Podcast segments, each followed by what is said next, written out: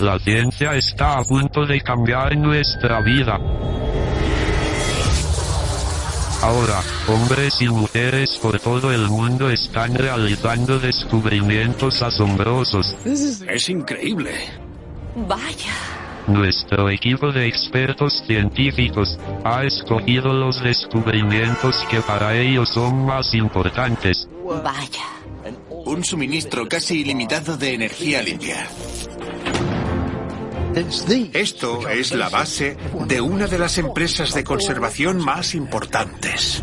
Desde el coche que ustedes conducen hasta avances médicos que podrían salvarle la vida Este milagro significa que podemos sustituir la cirugía. en un viaje que va desde las selvas de África He venido a participar en la búsqueda de la mayor amenaza para la supervivencia humana. hasta el campus de Oxford.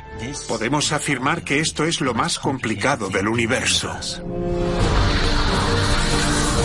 Les enseñaremos cómo la ciencia realiza una labor positiva. Prepárense para ver su futuro. Vamos a descubrir el mañana. Descubriendo el mañana con Stephen Hawking. La salud. Hoy, la salud. Los descubrimientos que nos parecen los más importantes en la lucha contra cinco grandes asesinos. Las enfermedades coronarias, el cáncer, la malaria, trastornos cerebrales y los virus. Les enseñaremos cómo algunos científicos podrían salvar la vida de millones de personas.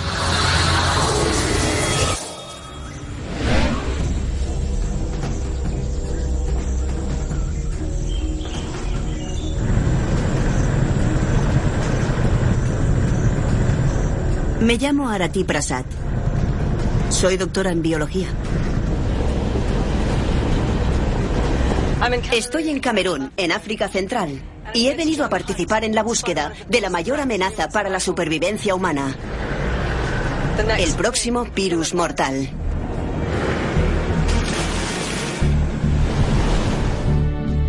Los virus invaden células sanas para sobrevivir y reproducirse. Causan infecciones como el resfriado común, pero también enfermedades mucho más peligrosas y mortales.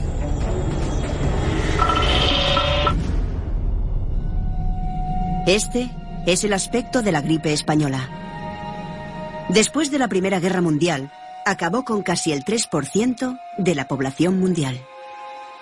Y esto es la viruela. Fue la responsable de 300 millones de muertes solo en el siglo XX. En los últimos años han aparecido la gripe aviar y la porcina. Y estos nuevos virus que se originan en especies animales suponen una grave amenaza para los humanos. Podemos vencer a estos virus, pero hemos de conocer a nuestro enemigo. La selva es muy espesa. Es una preciosidad. Vegetación exuberante. Pero estoy pensando que entre esta belleza están algunos de los virus y parásitos más peligrosos que conocemos. Y por ello, en esta selva remota hay una base científica. Este es Matthew Lebreton, coordinador de investigación del proyecto global para el diagnóstico de virus. Ha pasado los últimos ocho años investigando las zonas donde los virus pasan a los humanos. El 75% de todas las enfermedades infecciosas nuevas y emergentes proceden de la naturaleza. Esto es algo muy común a lo largo de la historia de la humanidad y forma parte de nuestra existencia. Así que cuando encontráis un virus aquí que no está registrado en ese momento, ¿podríais estar descubriendo algo muy importante para el resto del mundo? Sí, ese es nuestro objetivo, encontrar esos virus antes de que se contagien, intentar averiguar qué qué capacidad tienen para poder causar una pandemia o enfermedades e intentar detenerlos antes de que entren en comunidades como esta. Es en estas comunidades que cazan donde la población tiene un contacto más directo con los virus que portan los animales.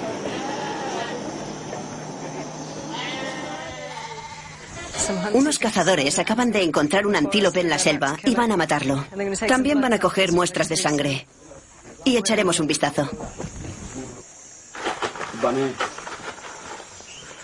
En la comunidad donde vive Matthew, recurre a los cazadores para recoger muestras de sangre de sus presas. Muestras que Matthew puede analizar en busca de virus desconocidos. Estando aquí, somos testigos de una posible fuente de brote vírico. El proceso de despedazar la carne. Es ahora cuando se entra en contacto con la sangre infectada de estos animales, a través de cortes en las manos, picaduras de insectos y llagas. De esta forma, los virus pasan de animales a humanos.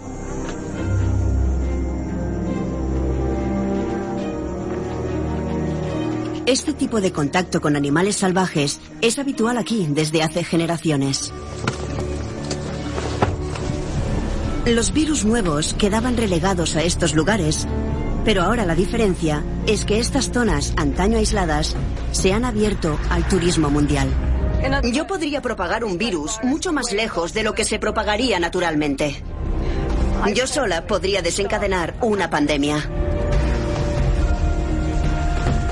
Un virus especialmente letal que apareció en África Central se ha cobrado 25 millones de vidas.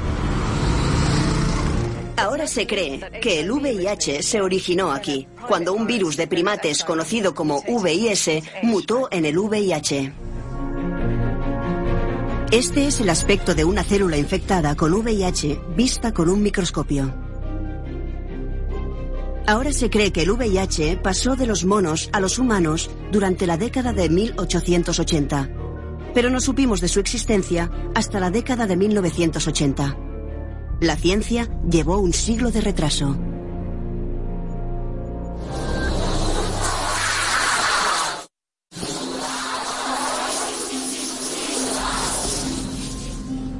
Estoy en Camerún en busca de virus con un grupo internacional de científicos que trabajan para predecir y prevenir futuras pandemias. Recogiendo muestras de sangre de animales y humanos, confían en identificar virus nuevos que podrían ser mortales. Es ahora cuando el virus pasa de los animales a los humanos.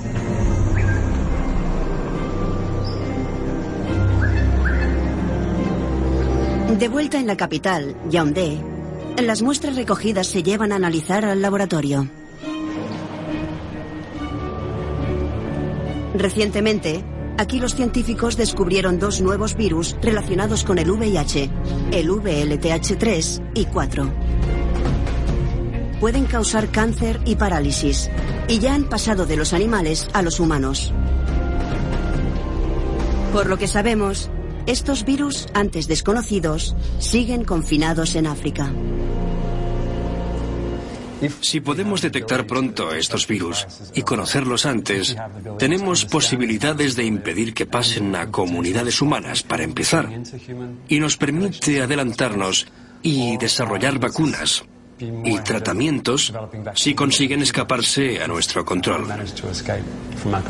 Hoy en día somos capaces de usar nuestros conocimientos para impedir que estos virus se vuelvan pandemias. La historia ha demostrado que los virus pueden arrasar indiscriminadamente poblaciones humanas y matar a millones. Lo que descubrimos aquí pasa a una base de datos de virus mundial. Así que la próxima vez que un virus cause una pandemia, esperamos poder saber por dónde empezar. Hace una generación creíamos que la mayor amenaza del futuro de la raza humana sería la guerra nuclear. Hoy, si apostáramos entre si nuestra especie desaparecerá por culpa de una guerra nuclear o de un virus, sería mejor apostar todo por el virus. Pero lo que tengo aquí es parte de un sistema de alerta precoz que podría ser la clave para salvar nuestra especie.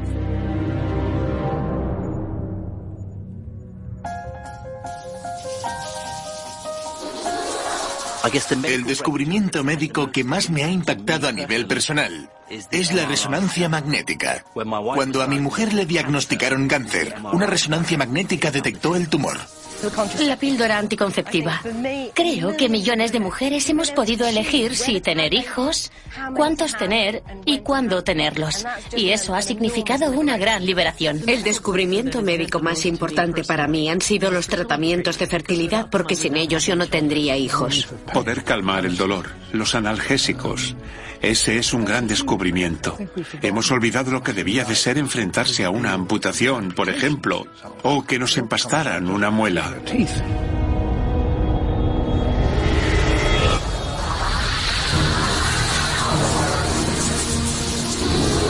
A continuación, lo último sobre la batalla contra las enfermedades coronarias. Matan a 7 millones de personas anualmente. Pero ahora, una combinación de tecnología y robótica proporciona nuevas esperanzas.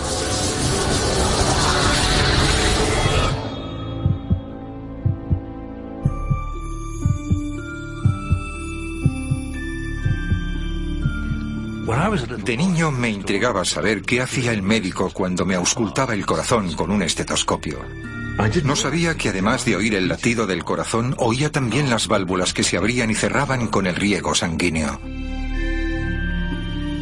Actualmente, no solo podemos oír el corazón, sino verlo. El problema es cuando surge un inconveniente. Reparar el corazón suele conllevar cirugía mayor.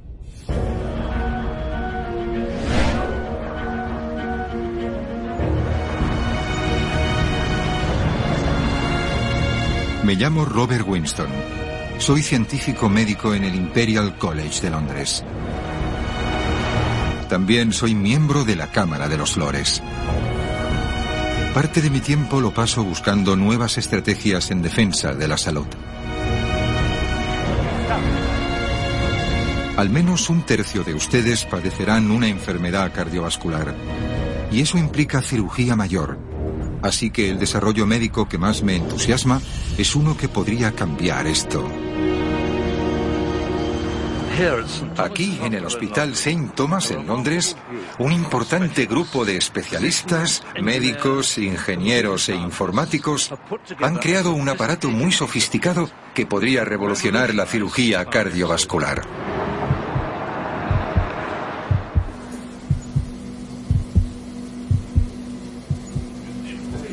En St. Thomas están combinando resonancias con cirugía biorrobótica. Funciona de este modo. Radiografías y resonancias magnéticas avanzadas proporcionan un mapa en tres dimensiones. El cirujano lo usa para guiar por control remoto un tubo flexible o catéter hasta la zona lesionada. Todo se realiza mediante una pequeña incisión.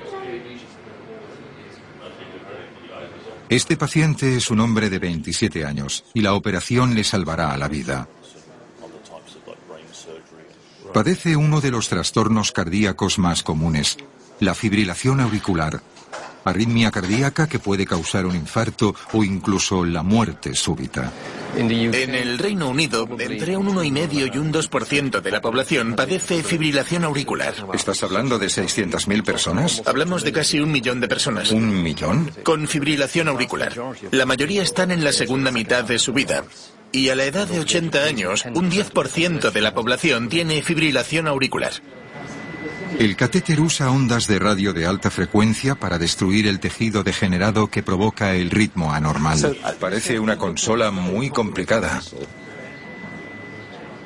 El catéter se guía por control remoto con una palanca muy sensible. Si se utiliza bien, puede ser más preciso que haciendo lo mismo directamente. Así que esto es la vena. Esa es la vena superior derecha. Exacto. La operación al paciente ha salido bien y ahora me van a dejar probar a mí. Si hago esto, el paciente no sufrirá una parada cardiorrespiratoria.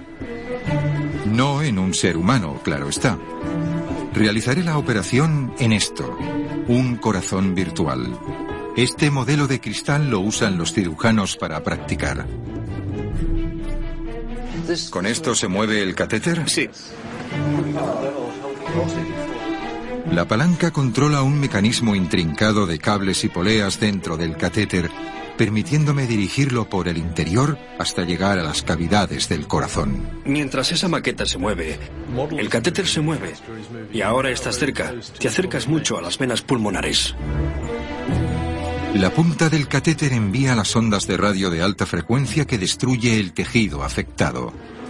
Es muy delicado, ¿verdad?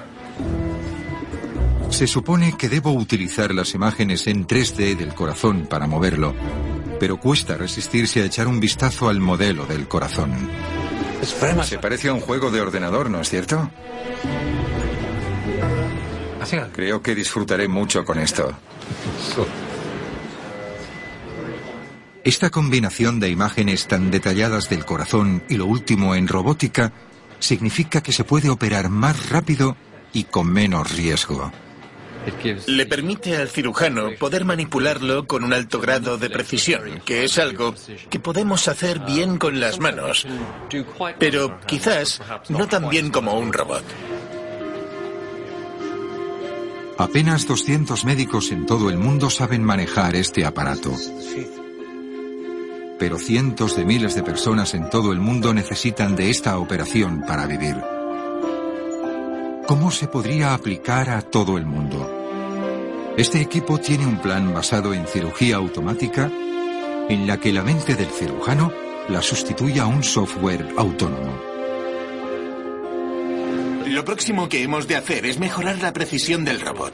Puede que llegue un día en que podamos tener una imagen del corazón en tiempo real y tengamos en cuenta todos los latidos, todos los movimientos del corazón, todos los parámetros fisiológicos, incluidos la presión sanguínea, el dolor, para procesarlos en un ordenador que realice un procedimiento robótico como este y que una vez el robot esté colocado en la posición correcta, pueda realizar la operación él solo. Este equipo prevé que en el futuro, en vez de hacer solo dos o tres intervenciones al día, supervisarán varios catéteres robóticos que realizarán 10 o incluso 20 operaciones simultáneamente. Esto me resulta sorprendente. Parece muy complicado, todos estos catéteres con sensores y la capacidad de recibir y enviar impulsos al corazón. Pero lo extraordinario es que esta tecnología moderna, este milagro, significa que podemos evitar el tener que abrir el pecho del paciente, una ablación. Y ese ha de ser uno de los grandes logros del futuro.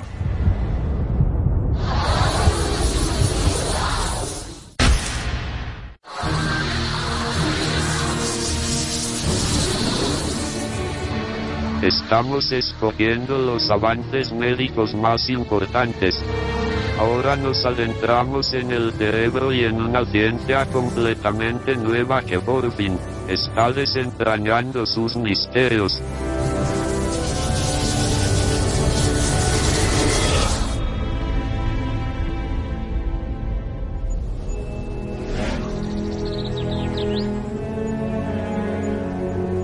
Me llamo Richard Dawkins. Soy biólogo evolutivo. El trabajo que quiero mostrarles nos proporciona una visión de cómo podremos ocuparnos de la salud en el futuro. Esto es sin duda la cosa más complicada del universo. Hay uno dentro de mi cráneo, hay uno en el de ustedes. Aquí, una vez hubo pensamientos, recuerdos, sueños, percepciones del color, sonidos, melodías, lenguaje. Puede que aquí dentro haya 100.000 millones de células nerviosas, neuronas y unos 200 billones de conexiones. Los problemas en el cerebro provocan trastornos terribles como el Alzheimer y la demencia. Afectan a más de 35 millones de personas en el mundo y la cifra va en aumento. La ciencia siempre ha soñado con poder identificar vías neuronales específicas y controlarlas. Es un sueño que hasta ahora no se ha cumplido.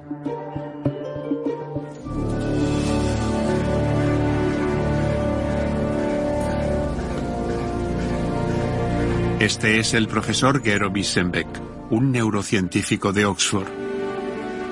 Le intrigaba saber si era posible tener mecanismos de control sobre las células cerebrales individuales para poder encenderlas y apagarlas. Empezó su búsqueda estudiando no los 100.000 millones de células neuronales del cerebro humano, sino algo mucho más simple, las 250.000 células cerebrales de la pequeña mosca de la fruta. Está intentando controlar su mente con luz. Empezó introduciendo una proteína muy sensible a la luz en el cerebro de la mosca. En nuestros primeros experimentos pensamos, hay células en la naturaleza que reaccionan a la luz. Y estas son las células fotorreceptoras en nuestros ojos y en los ojos de los animales. ¿Y si cogiéramos los mecanismos que perciben la luz en estos fotorreceptores y los trasplantáramos genéticamente con ingeniería genética en células que no suelen ser fotosensibles? La técnica le ha proporcionado a Gero un control tan preciso sobre el cerebro de la mosca que puede hacer que una hembra piense que es un macho. Si miras por el microscopio, Richard, verás un macho y una hembra. Verás que él es muy insistente, aun siendo el más pequeño en este caso, persiguiendo a la hembra. Extiende un ala hacia un lado o el otro y vibra. Y supongo que la hembra lo oye, yo no puedo. Esta conducta es específica de un sexo. Sí, solo los machos. Solo los machos muestran esta vibración de una sola ala. Sí. Y las hembras en circunstancias normales nunca extienden una de sus alas. Gero manipuló genéticamente las células cerebrales que rigen el lenguaje sexual para que pudieran reaccionar a la luz. De modo que cuando la luz se dirige a la hembra, atraviesa su exoesqueleto transparente y alcanza las células predeterminadas, provocando que realice un ritual sexual masculino. Logramos que las hembras realizaran parte de la danza del cortejo masculino. La hembra extendía una de las alas, haciéndola vibrar, y producía un sonido como lo haría un macho. Y eso nunca se había visto antes. Nunca se ha visto antes porque esa conducta nunca tiene lugar en la naturaleza. La luz provoca esta conducta inusual.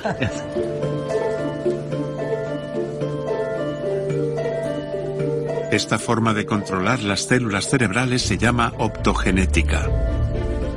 Nos permite localizar partes concretas del cerebro y luego controlarlas. Así que es un descubrimiento que podría revolucionar la forma en que tratamos los trastornos cerebrales.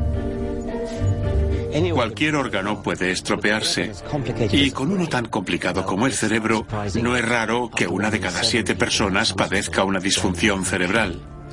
Pero, ¿la optogenética se podría usar en humanos?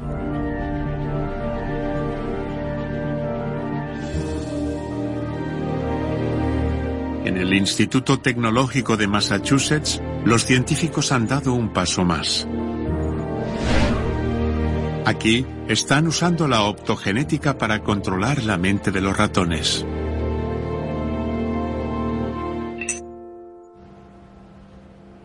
Este es el profesor Ed Boyden, un fisiólogo del instituto e ingeniero eléctrico.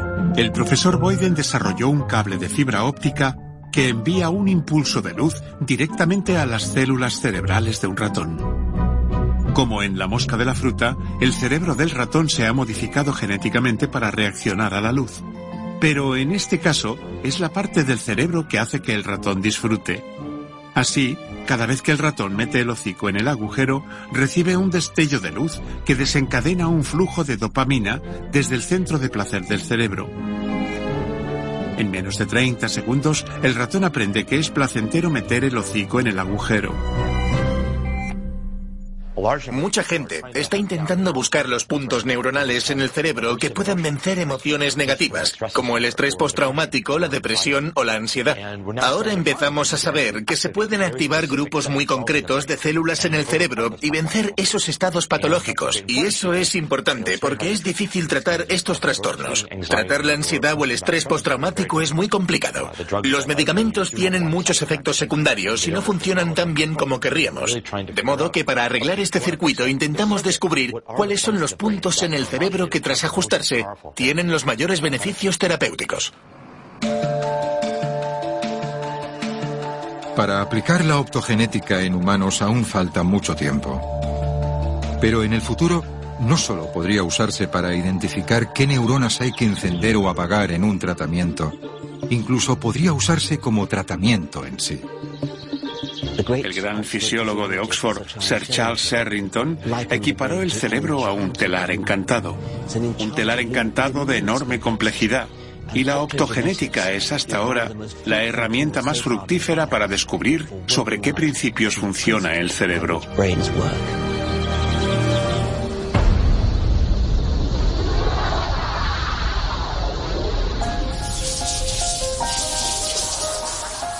Lo que diferencia a los humanos del resto de especies es que somos curiosos desde un punto de vista intelectual.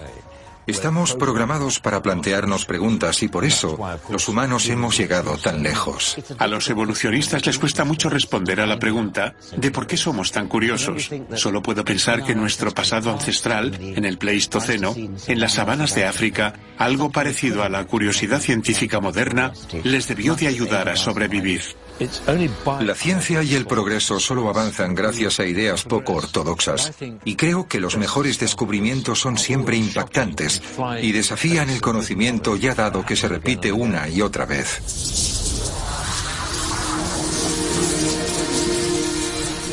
En nuestra siguiente lección, la científica ha hecho precisamente esto adoptar un enfoque inusual para combatir uno de nuestros enemigos mortales más antiguos, la malaria.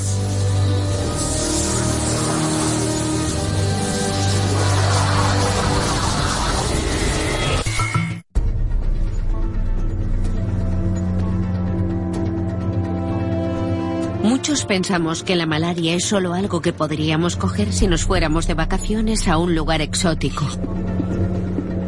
Lo cierto es que la malaria sigue siendo uno de los mayores problemas de la humanidad. En algún lugar de la Tierra, un niño muere de malaria cada 30 segundos.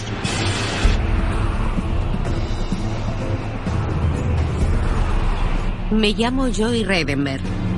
Soy catedrática de anatomía. Mi trabajo consiste en comparar la anatomía animal con la humana para hallar nuevos medicamentos y tratamientos. Una enfermedad que me encantaría ver erradicada es la malaria. En el pasado hemos probado insecticidas y medicamentos para frenar la propagación de la enfermedad. Pero son soluciones caras y la mayoría de personas en riesgo han de confiar en algo más básico. La primera línea de defensa para los que viven en las partes del mundo donde la malaria está descontrolada son las mosquiteras. Las mosquiteras se han usado contra la malaria durante siglos. Pero estas no son infalibles. Solo son delgadas redes de nylon o algodón que se pueden estropear o romper. En el siglo XXI la ciencia podría encontrar una solución más contundente para una enfermedad que mata a más de un millón de personas al año. Es interesante cómo el reto lo están llevando a cabo investigadores dedicados a una disciplina científica inesperada.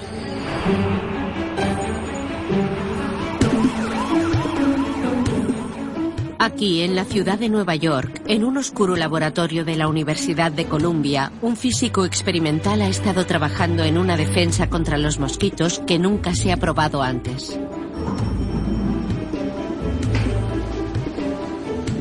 Este es el profesor Sabocas Marca.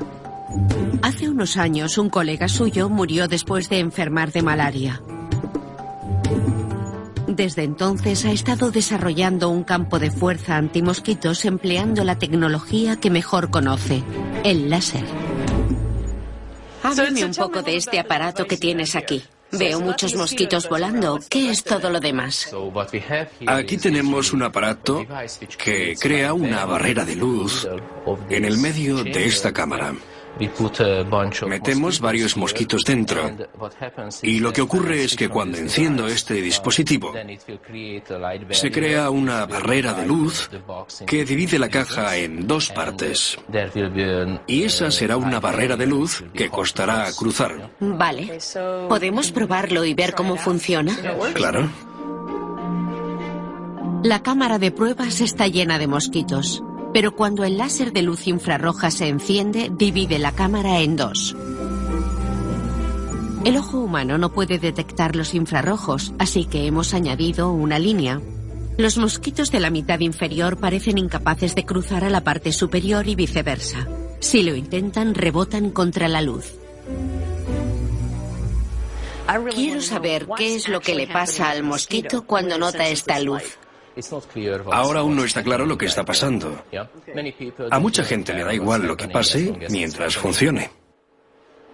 Podría ser que la luz infrarroja, aunque imperceptible para mí, sea algo que los mosquitos eviten instintivamente. Al fin y al cabo, son una especie que caza al amanecer y al anochecer, evitando los rayos infrarrojos del sol. Quizás ellos lo vean como un rayo de luz solar en medio de la noche y piensen, me he equivocado, no puedo estar a pleno sol, debo ocultarme en la sombra. Quizás por eso lo evitan. Tal vez sea esa la explicación, pero aún no lo sabemos. Parece un dispositivo maravilloso, pero el problema es que es muy grande. ¿Podría funcionar de verdad si lleváramos algo así a una aldea africana? Esa es una pregunta interesante. Ahora estamos en una fase experimental de laboratorio, pero creo que el efecto a largo plazo solo será eficaz si disminuye en tamaño, ¿sí? Si recordamos el primer teléfono móvil, era así de grande. El objetivo final es producir unidades con el tamaño de un detector de humos que usen la óptica para crear capas a través de ventanas o formas tridimensionales sobre las camas. Funcionarían con energía solar o con baterías. La mosquitera de láser podría ser la barrera defensiva definitiva, pero eso no impedirá la propagación de la malaria completamente. ¿Y si la ciencia nos proporcionara una solución más radical? ¿Y si nos libráramos para siempre de los mosquitos portadores de malaria? Para ello habría que modificar genéticamente toda una especie.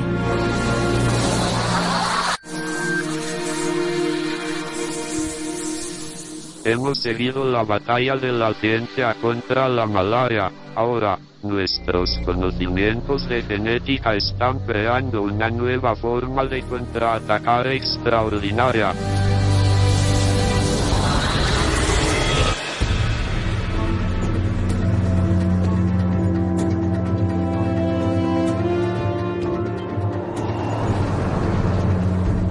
Anualmente 250 millones de personas se enferman de malaria. Para impedirlo hemos de hallar una grieta en la armadura de los mosquitos.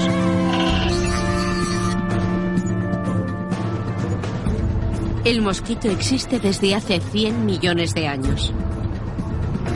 Ha evolucionado perfectamente para encontrar a su presa. Tiene un montón de mecanismos sensoriales que captan el olor y el aliento a 50 metros de distancia. Pero cuando pica a los humanos puede contagiar una enfermedad mortal. ¿Y si lográramos modificar genéticamente al mosquito para que no pudiera ser portador del parásito de la malaria? Eso es lo que están haciendo aquí en el desierto de Arizona. Sí, entramos en este laboratorio. Es aquí donde están nuestras instalaciones de contención de mosquitos. Este es el profesor Mike Reilly. Él y su equipo han estado creando mosquitos manipulados genéticamente que no puedan transmitir la malaria.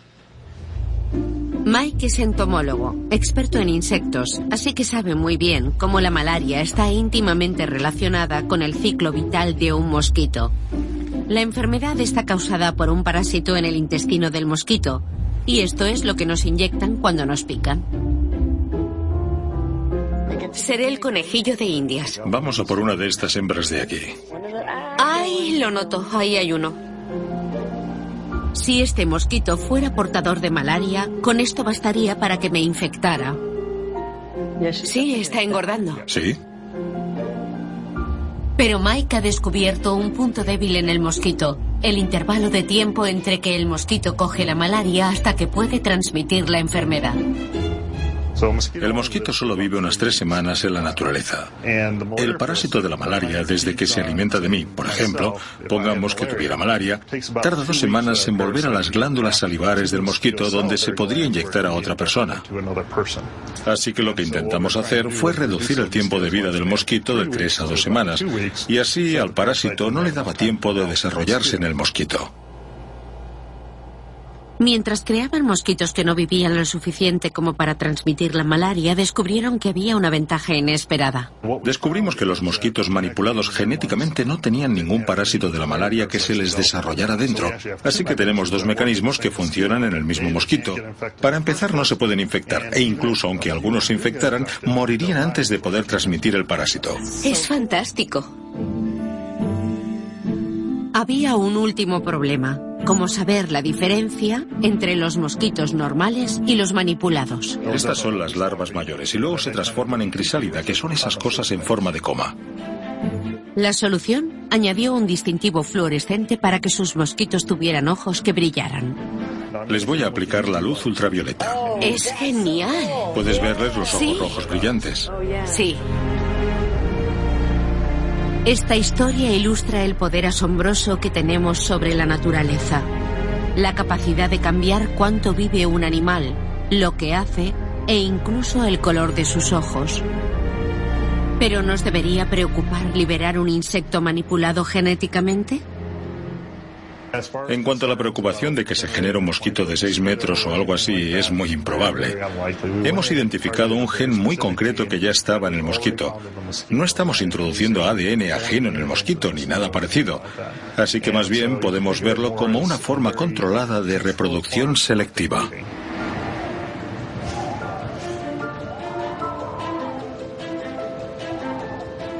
En mi opinión, siempre es peligroso jugar con la genética de una especie y luego pensar en devolverla a la naturaleza. Se podría alterar la cadena alimenticia o la selección natural, pero en este caso tal vez valga la pena.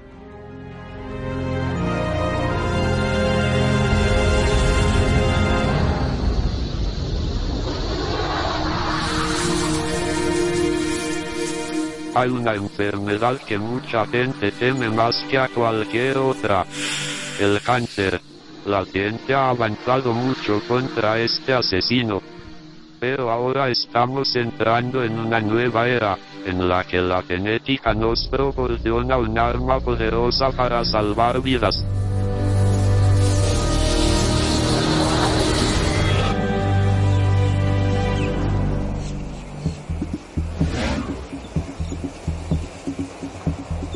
Mi trabajo como bióloga se ha centrado en buscar terapias genéticas para el cáncer. Estuve 10 años estudiando el cáncer en un laboratorio y como científica me parece una enfermedad asombrosa y desafiante. Pero la realidad diaria es que la mayoría conocemos a alguien a quien se lo han diagnosticado. Y lo más probable es que al vivir cada vez más años, todos acabemos padeciéndolo.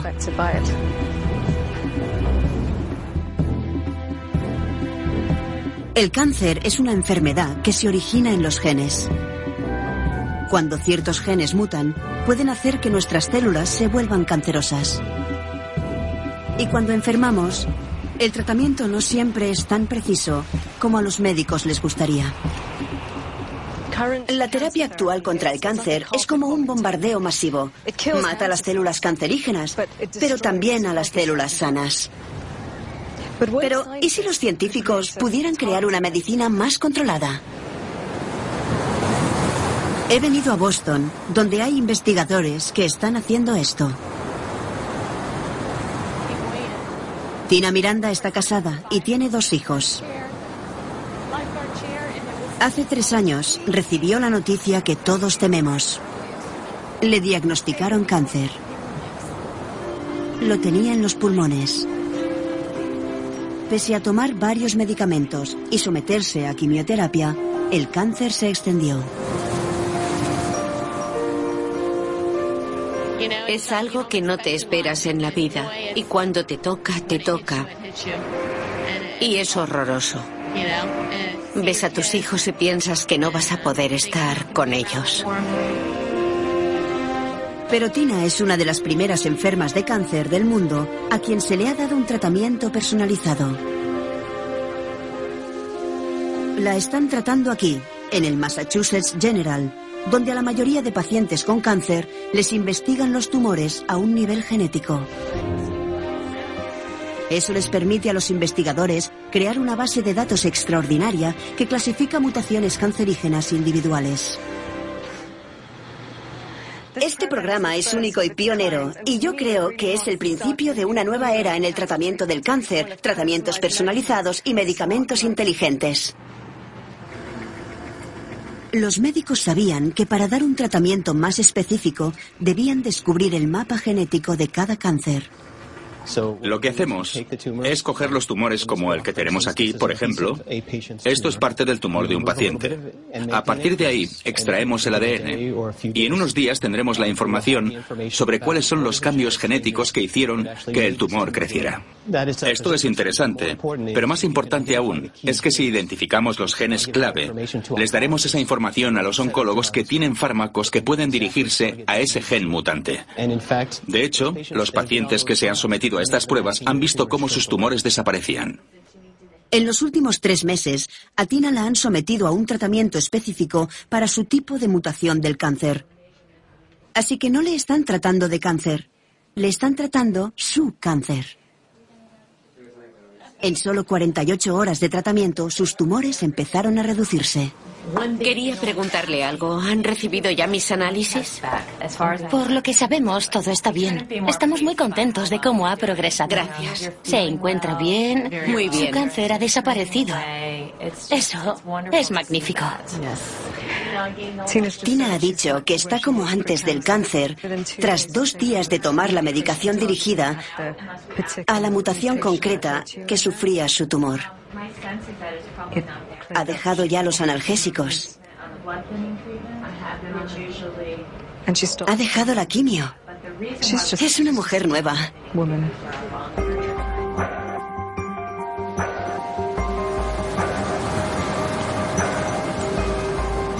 Esta medicina genéticamente personalizada no es una cura para el cáncer y no tiene por qué funcionarle a todo el mundo.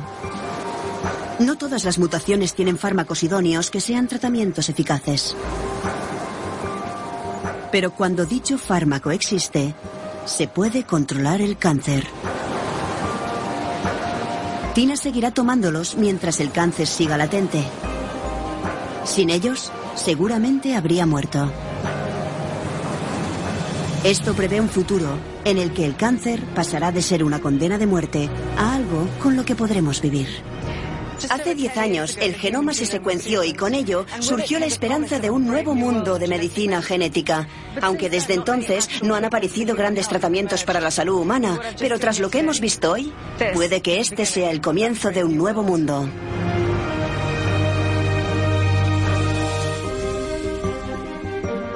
En el último siglo, los esfuerzos científicos casi han duplicado la esperanza de vida. Mi propia vida es un buen ejemplo de ello. También, es testimonio de los grandes retos a los que aún nos enfrentamos. Pero mientras la ciencia siga luchando a favor de la salud de la humanidad, nosotros y las generaciones venideras tendremos una vida más larga y sana.